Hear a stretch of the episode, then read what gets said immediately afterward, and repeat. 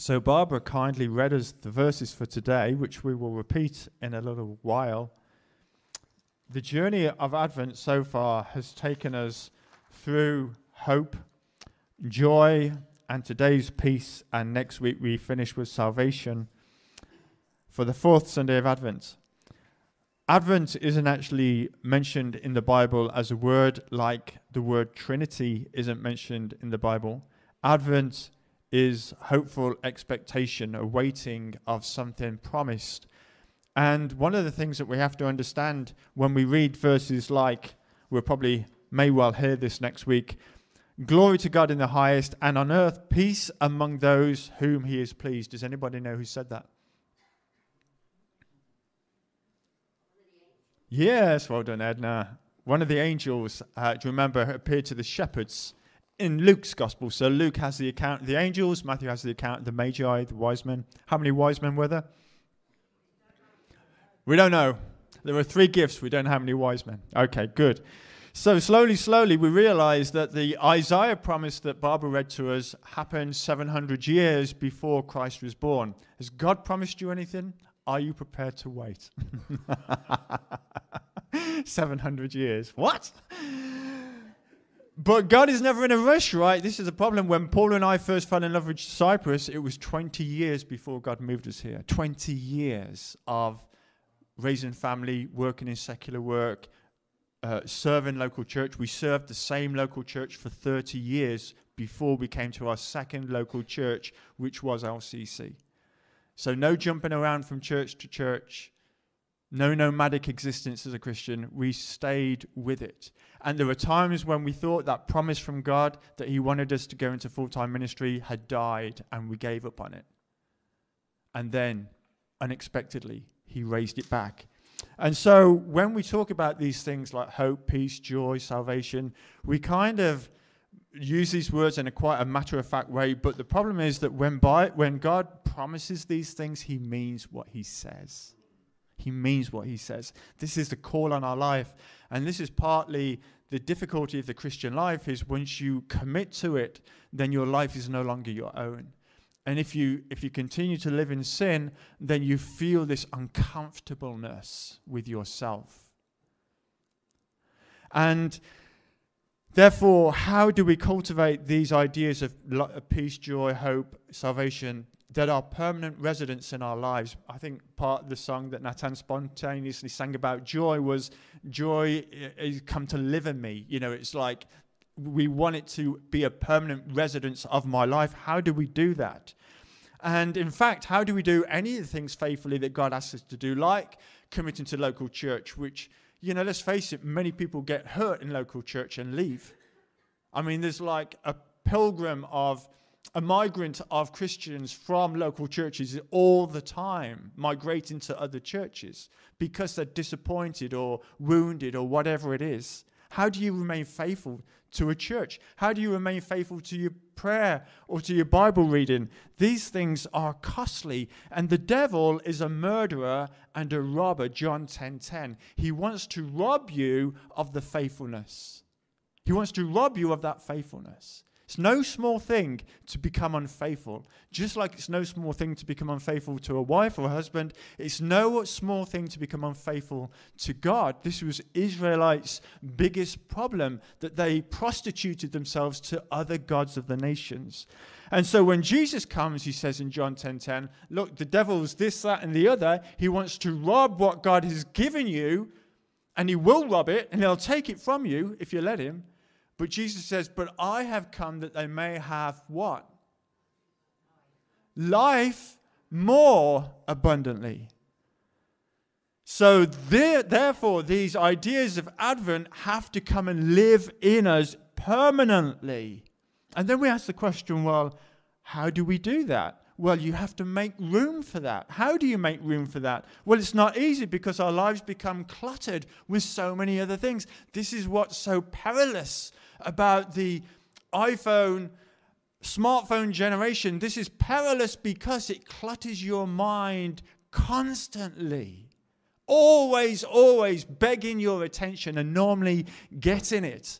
And so then you go, well, actually, I would like peace, joy, and hope and salvation in my life, but I just don't have enough room for those because my life is so full of other stuff. And then you go, well, actually, you're no different to Bethlehem then when Christ was born because Bethlehem had no room for Christ either.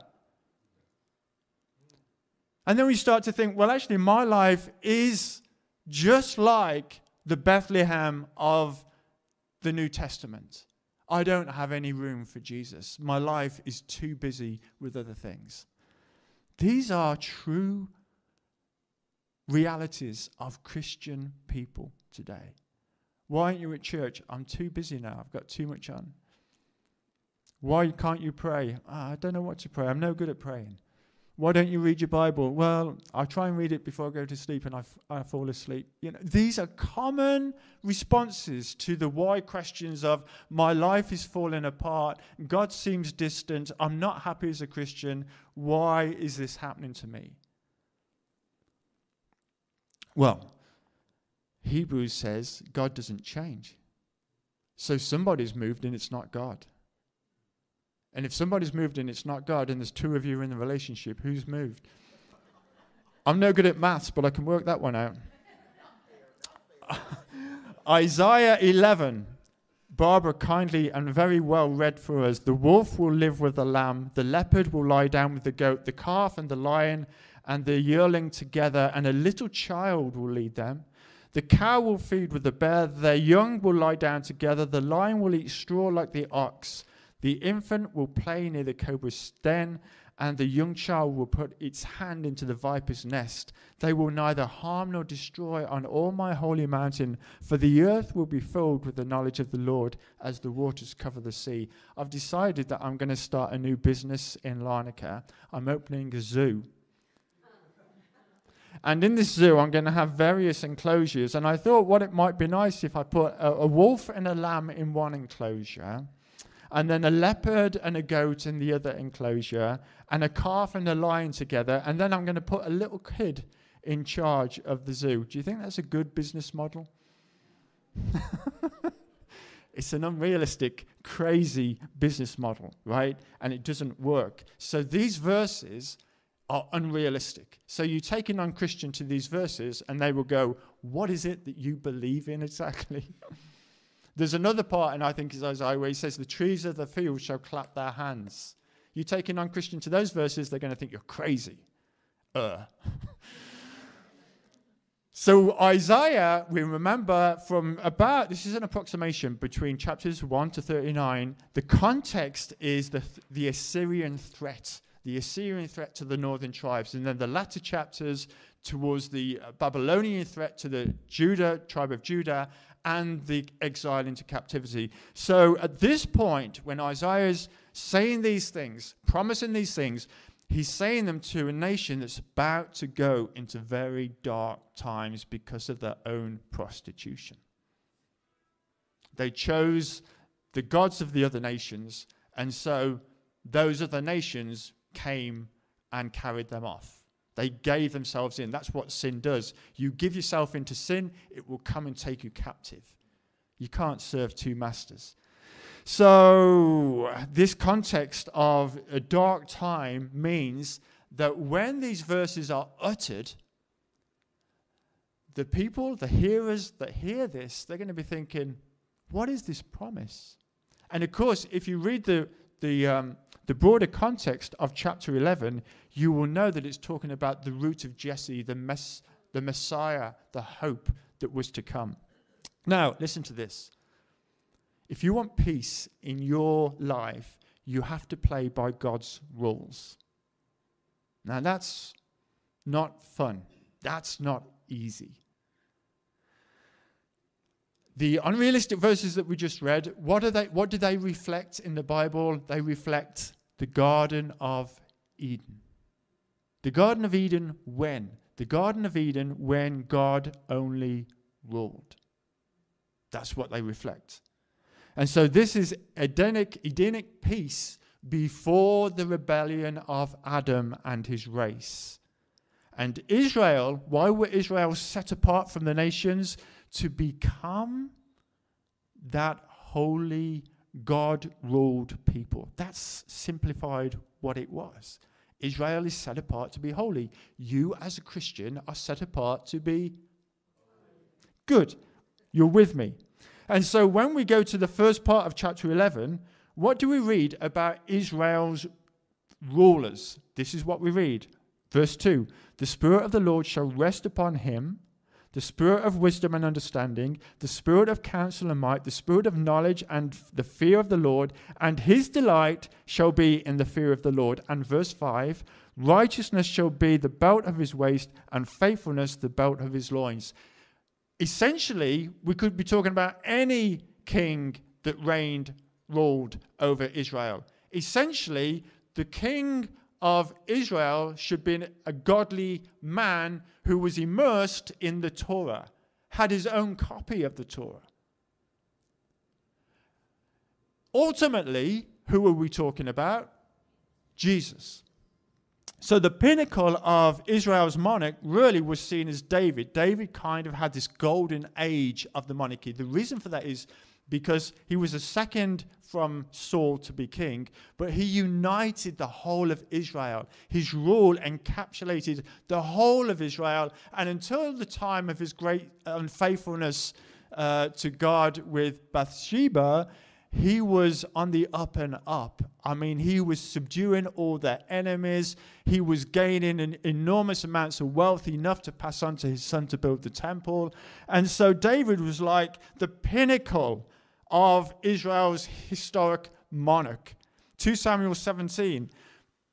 And your house, God says to David, your kingdom shall be made sure forever before me. Your throne shall be established forever. Here is God saying, I choose you, I promise you, I make a covenant with you because you are my man. And in the second covenant, that's what God says to us. I choose you. I make a covenant with you. You are set apart. You are holy. You belong to me. You no longer behave like the other people. You are different. Now, when we get that and we immerse ourselves not just in the Torah, but in the whole canon of Scripture, don't worry, Nathan. Thank you. When we do that, then we begin to live like God rules over us. And we inherit that eternal kingdom through Christ. Uh, Proverbs 29 2 says, When the righteous increase, the people rejoice. I hope that when you go home and live out the Christian life, that your family benefits. I hope your husband and wife benefit. I hope your children benefit. Because essentially, you're living out a life of love. And where there's love, you don't need the police to get involved.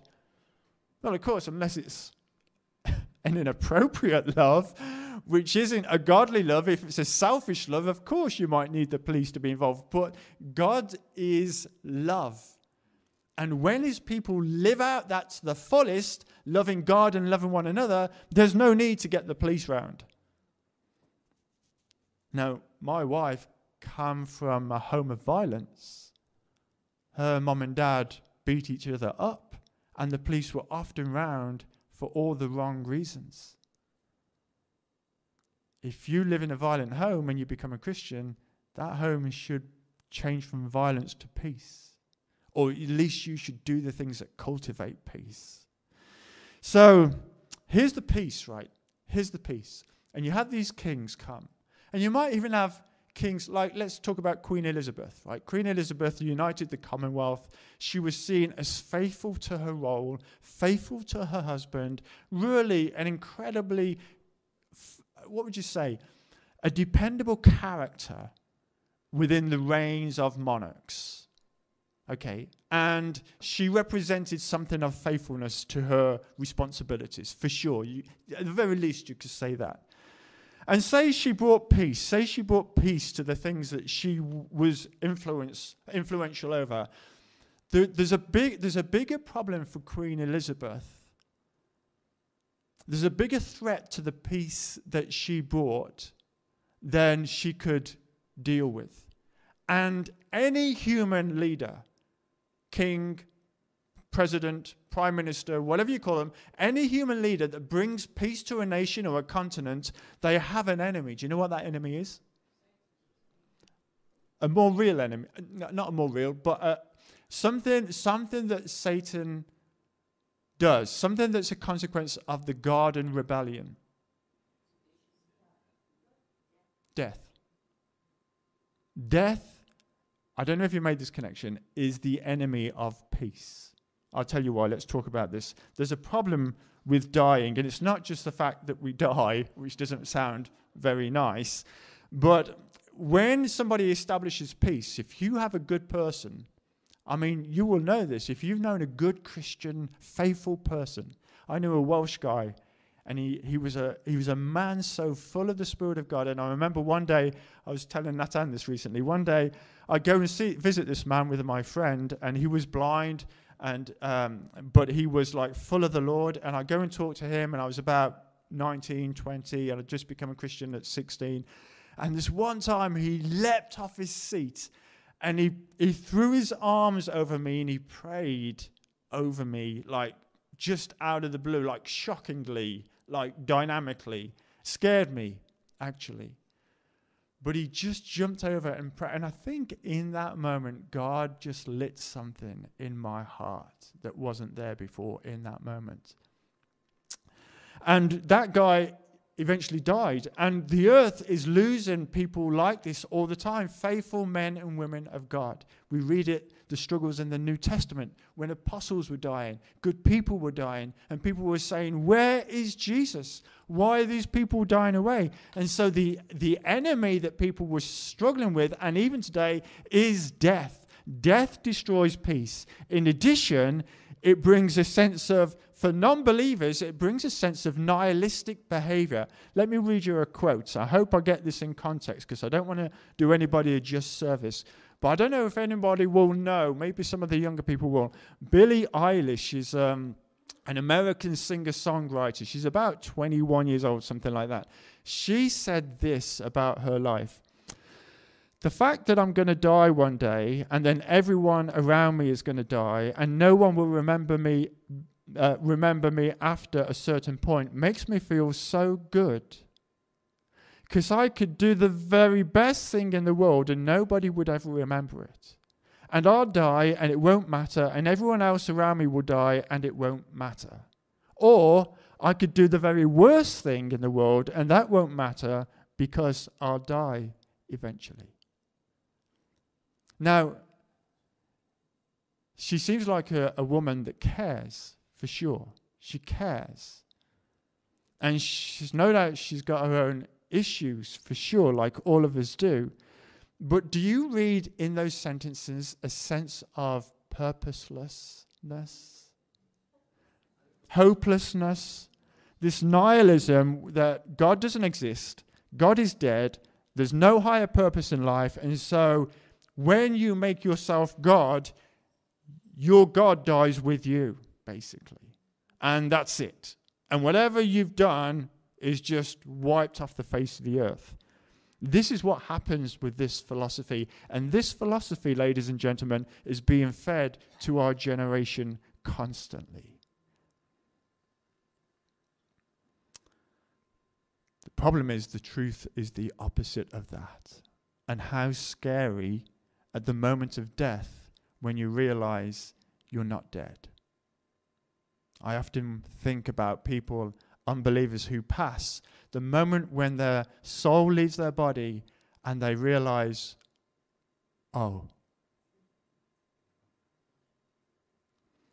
every human leader is sinful. That means every human leader will die. Romans 6:23 tells us that the wages of sin is but Christ died and lives. And so here's the huge turn. The Edenic, Edenic peace that we just read about in Isaiah is still alive and possible because Christ died and lives. So that becomes a pattern for everybody who's under his rule. You're going to die, but you're going to live. And you're not going to live in separation to God, you're going to live with God. You're going to live with him and reign with him forever and ever and ever and ever.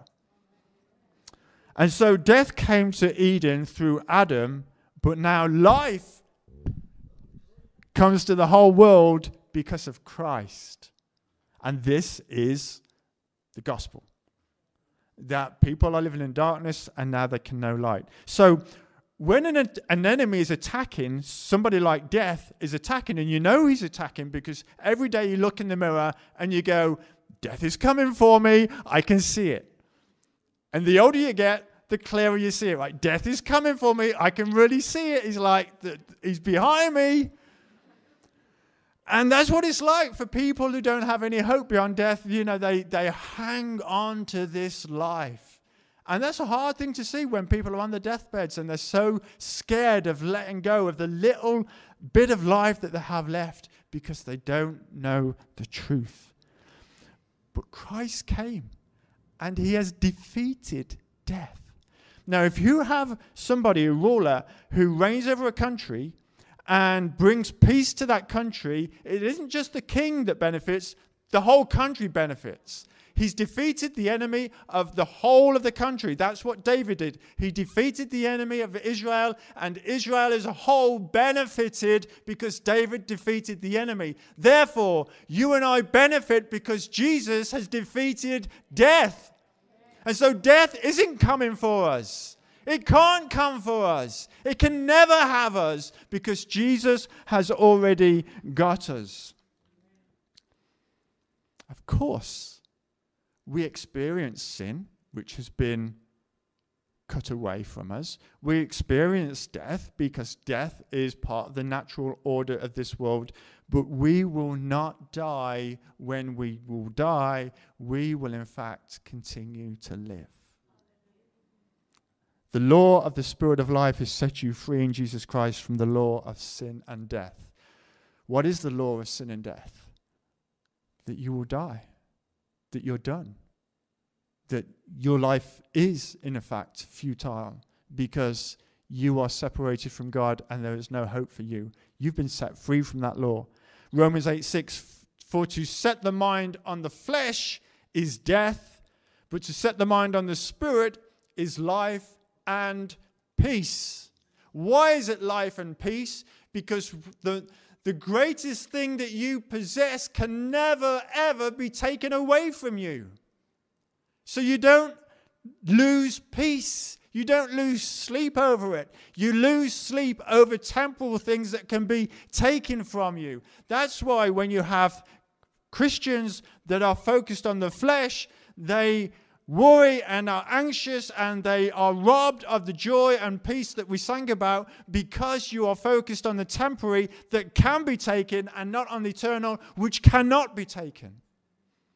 So when you have men and women incarcerated in awful situations and they have faith in God or they come to faith in God in awful situations, you will find within them a deep peace and joy in their testimony because they have set their sights on the eternal and not the temporary.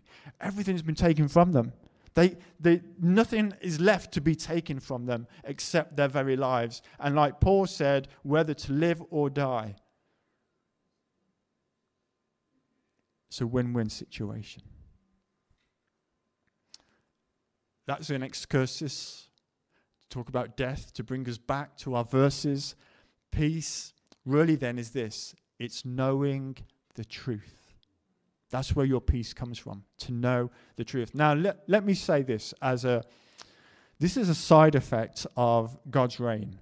God is not going to allow temporary things to matter more to you than He does. And if they do, then you're going to lose those temporary ble- whatever what do you want to call them a blessing if they if they dethrone God. If God is on the throne of your life, he's, he's number one, then peace all the way. But if you have taken God off and you've got something else above him that matters more to you than he does, then you. then your peace is going to be in somewhat of a disarray situation because you're looking for peace in the wrong places. And God is going to try and get you off that idea. So, this power of a wolf and a lamb and a leopard and a goat and a calf and a lion and a little child and a cow and a bear and a cobra and a viper, all being rumors together, the power for that is only in the new kingdom. So, if you get to heaven and there you are in this glorious place, and in the distance you see a lion walking towards you. I mean, I'm no good with big dogs. In fact, I'm no good with big cats. in fact, I'm no good with animals. You know, I hope there's no animals in heaven. Okay, that puts me in a bad. P- I know, I know, I know, I know. I just say that for fun, really, but I hope there's not. Anyway, say there's a, there's a lion coming towards you, You've just died and you're in heaven and you're kind of getting your footings and there's a big lion coming towards you. What do you think is going to happen? He's not going to eat. He's not going to eat you because he's a vegetarian. That's why all vegetarians are the best people in the world. And the reason, the reason for that is this in verse 9b the earth will be filled with the knowledge of the Lord. What does it do to know God? Well, it, it shouldn't make you religious, it shouldn't make you judgmental, it shouldn't make you pious, it shouldn't make you less attractive, it shouldn't make you isolated so you've got no friends. It should do the opposite of those things. You should attract people. Because there's nobody more beautiful than Jesus. And okay, his teaching is difficult and he lost people because of his teaching. But the whole point is that you gather people so you can share the gospel. That's the whole point. Why are you generous? Why would you take your neighbor a Christmas gift when actually all they've done is complain about your dog you do that because you're generous. You want to bless them regardless of the arguments. And so, this is what Israel is told at the beginning of Isaiah in chapter 1, verse 3 The ox knows its master, the donkey its master's crib, but Israel does not know. My people do not understand. And that can be said of us when we're living at loggerheads with the rule and reign of God. King Ahaz, I think, was on the throne when, um, when we're talking about our passage today. And Ahaz was an evil, ungodly king. There were better kings t- to come, like Hezekiah, like Josiah. But whether they were good or bad, death still had them. And so Israel needed a king that could defeat death, and his name is Jesus.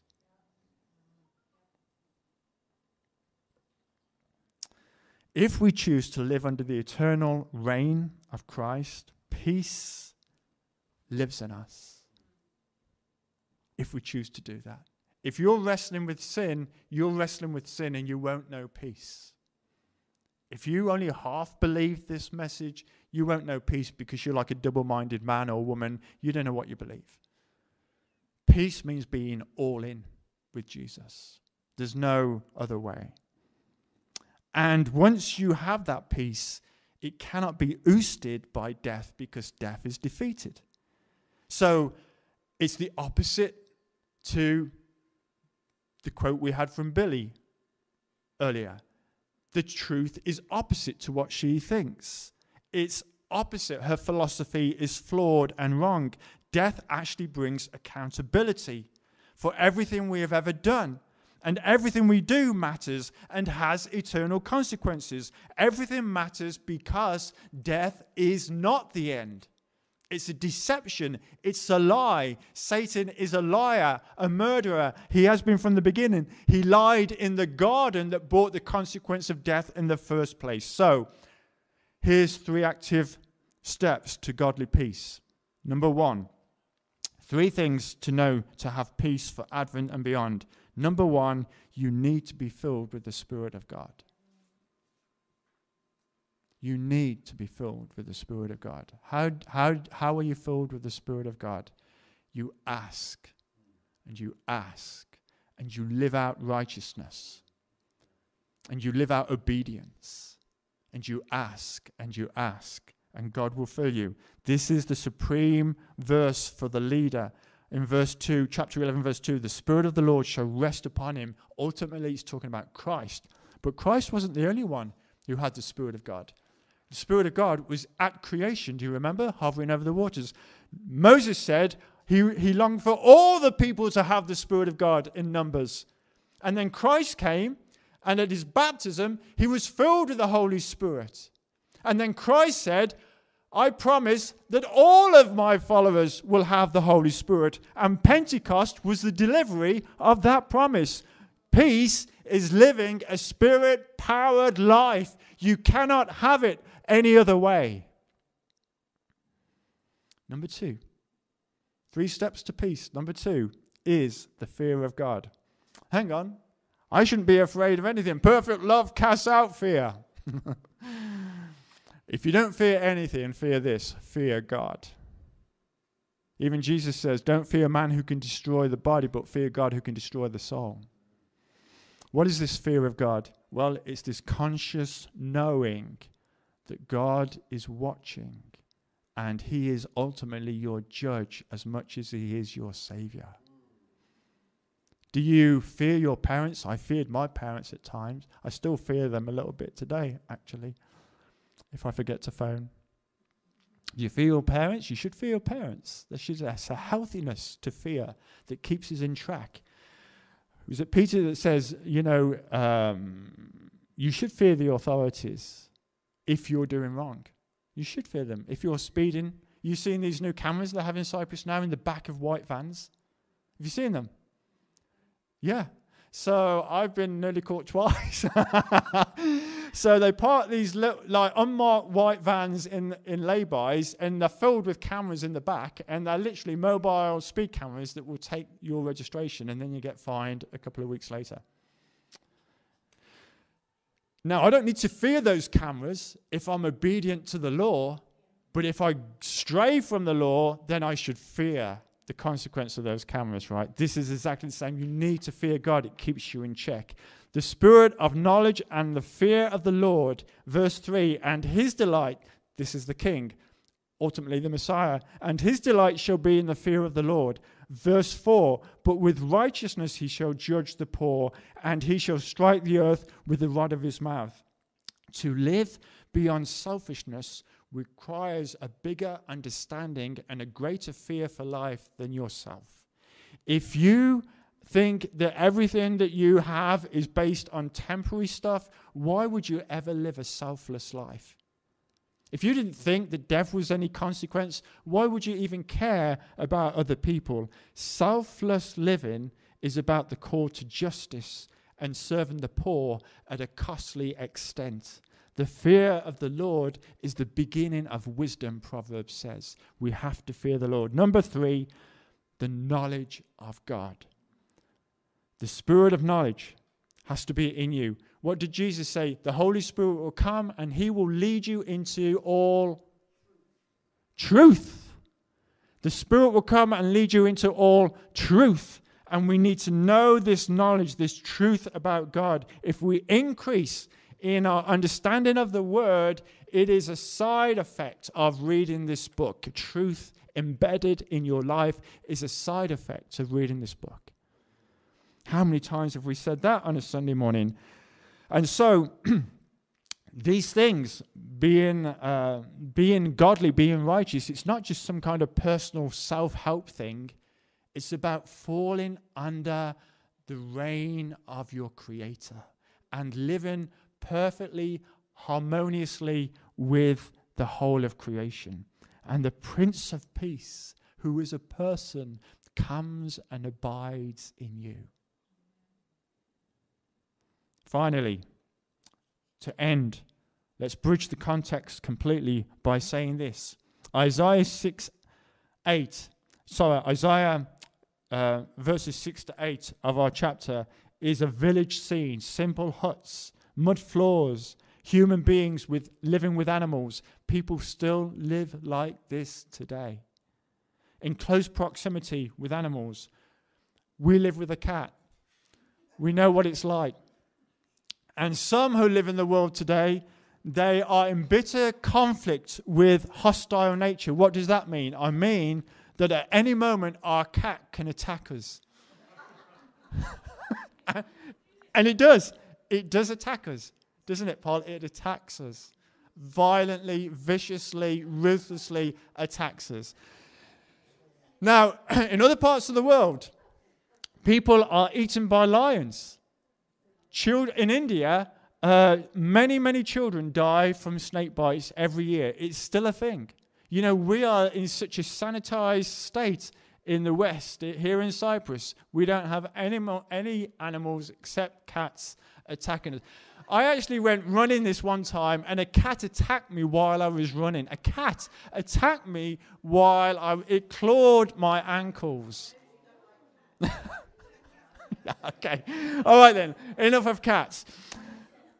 But the point is this when, when we come to this Eden picture that look, feels like Genesis 1 1 in Isaiah's passage, what does this mean? It means that God is going to tame all his enemies. And the greatest is death, but all of them will fall before God. You can have peace because God is going to deal with all your enemies. And you go, yeah, but what about what she said? Or what about what he did? Or what about that? Or what about Pastor Dave? Or what about his cat? Don't worry about my cat because Olive's got what's coming to her. you heard of a thing called final judgment? It's for all of us. All of us. And so the peace that ensues is to have no threat in your life. If you have no threat, then you have all peace. If you have no threat, you have all peace. And so, back to our verse, Advent verse Glory to God in the highest, and on earth peace among those with whom he is pleased. How do you please the Lord? You live out his rule. Amen. Let's pray. Father, we thank you. I, that lovely hymn comes to mind all things bright and beautiful. All things bright and beautiful. And Lord, the, the fullness of creation, even now we can incredibly, massively enjoy creation, even with the corrupted nature of itself. And people go to extreme lengths to investigate nature and to live with wild animals and to film them and to risk their lives because they could be eaten or bitten or whatever. And yet, a day is coming when the glory of your initial creation will be returned. And the lion will lie with the lamb, and the child will play with a viper's nest these unrealistic terms, they're a picture of your ultimate peace. But thank you, thank you, thank you, Father, that we can experience that today. If we let go of the temporary and we hold on to that which is eternal, then we can know peace. And Jesus said, My peace I leave with you, my peace I give to you, not as the world and so we are made holy and set apart, and we stand different from the world because we have been called and chosen by a living and beautiful Savior. Amen.